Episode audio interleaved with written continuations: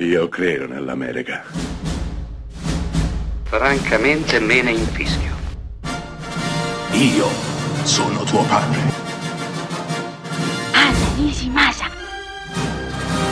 Rimetta a posto la candela.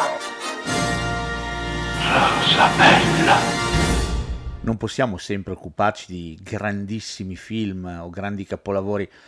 A volte ci vogliono anche i piccoli film, i film minuscoli, chissà, le commedie semidimenticate.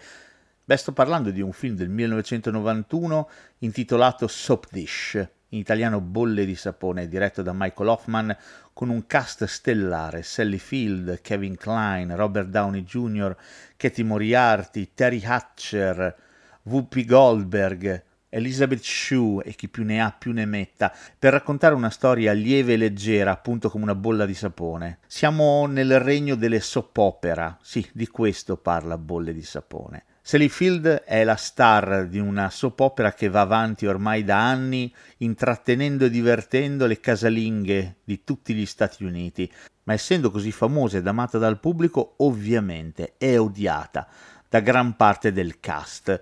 Beh, dopo Tuzzi di Sidney Pollack, che ragionava sul mondo delle soap, ma anche sulla vita dell'attore e invertiva i ruoli, travestendo Dustin Hoffman da donna, rendendolo estremamente credibile come donna.